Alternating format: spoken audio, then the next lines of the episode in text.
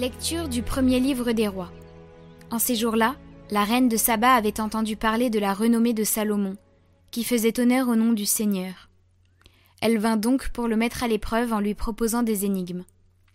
Elle arriva à Jérusalem avec une escorte importante, des chameaux chargés d'aromates et d'une énorme quantité d'or et de pierres précieuses. Quand elle fut parvenue auprès de Salomon, elle lui exposa les questions qu'elle avait préparées, mais Salomon trouva réponse à tout et ne fut arrêté par aucune difficulté. Lorsque la reine de Saba vit toute la sagesse de Salomon, le palais qu'il avait construit, les plats servis à sa table, le logement de ses officiers, la tenue du service et l'habillement de ses serviteurs, ses sommeliers, les holocaustes qu'il offrait à la maison du Seigneur, elle en eut le souffle coupé et elle dit au roi Ce que j'ai entendu dire dans mon pays sur toi et sur ta sagesse, c'était donc vrai. Je ne voulais pas croire ce qu'on disait avant de venir et de voir de mes yeux, mais voilà qu'on ne m'en avait pas appris la moitié. Tu surpasses en sagesse et en magnificence la renommée qui était venue jusqu'à moi. Heureux tes gens, heureux tes serviteurs que voici, eux qui se tiennent continuellement devant toi et qui entendent ta sagesse. Béni soit le Seigneur ton Dieu qui t'a montré sa bienveillance en te plaçant sur le trône d'Israël. Parce que le Seigneur aime Israël pour toujours, il t'a établi roi pour exercer le droit et la justice. Elle fit présente au Seigneur de cent vingt lingots d'or, d'une grande quantité d'aromates et de pierres précieuses. Il n'est plus jamais venu une quantité d'aromates pareille à celle que la reine de Saba avait donnée au roi Salomon.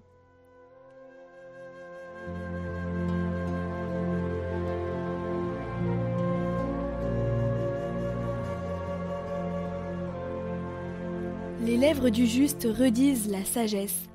Dirige ton chemin vers le Seigneur, fais-lui confiance, et lui, il agira. Il fera lever comme le jour ta justice, et ton droit comme le plein midi.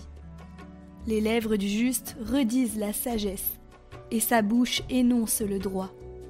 La loi de son Dieu est dans son cœur, il va, sans craindre les faux pas.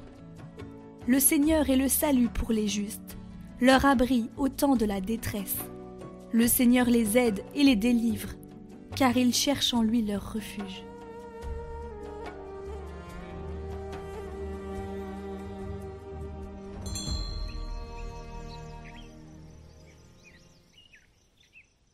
Évangile de Jésus-Christ selon saint Marc. En ce temps-là, appelant de nouveau la foule, Jésus lui disait Écoutez-moi tous et comprenez bien. Rien de ce qui est extérieur à l'homme et qui entre en lui ne peut le rendre impur. Mais ce qui sort de l'homme, voilà ce qui rend l'homme impur. Quand il eut quitté la foule pour rentrer à la maison, ses disciples l'interrogeaient sur cette parabole. Alors il leur dit Êtes-vous donc sans intelligence, vous aussi? Ne comprenez-vous pas que tout ce qui rentre dans l'homme en venant du dehors ne peut pas le rendre impur, parce que cela n'entre pas dans son cœur, mais dans son ventre pour être éliminé C'est ainsi que Jésus déclarait pur tous les aliments.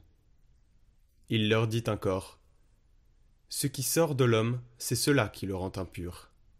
Car c'est du dedans, du cœur de l'homme, que sortent les pensées perverses, inconduites, vol, meurtre, adultère, cupidité, méchanceté, fraude, débauche, envie, diffamation, orgueil et démesure. Tout ce mal vient du dedans et rend l'homme impur.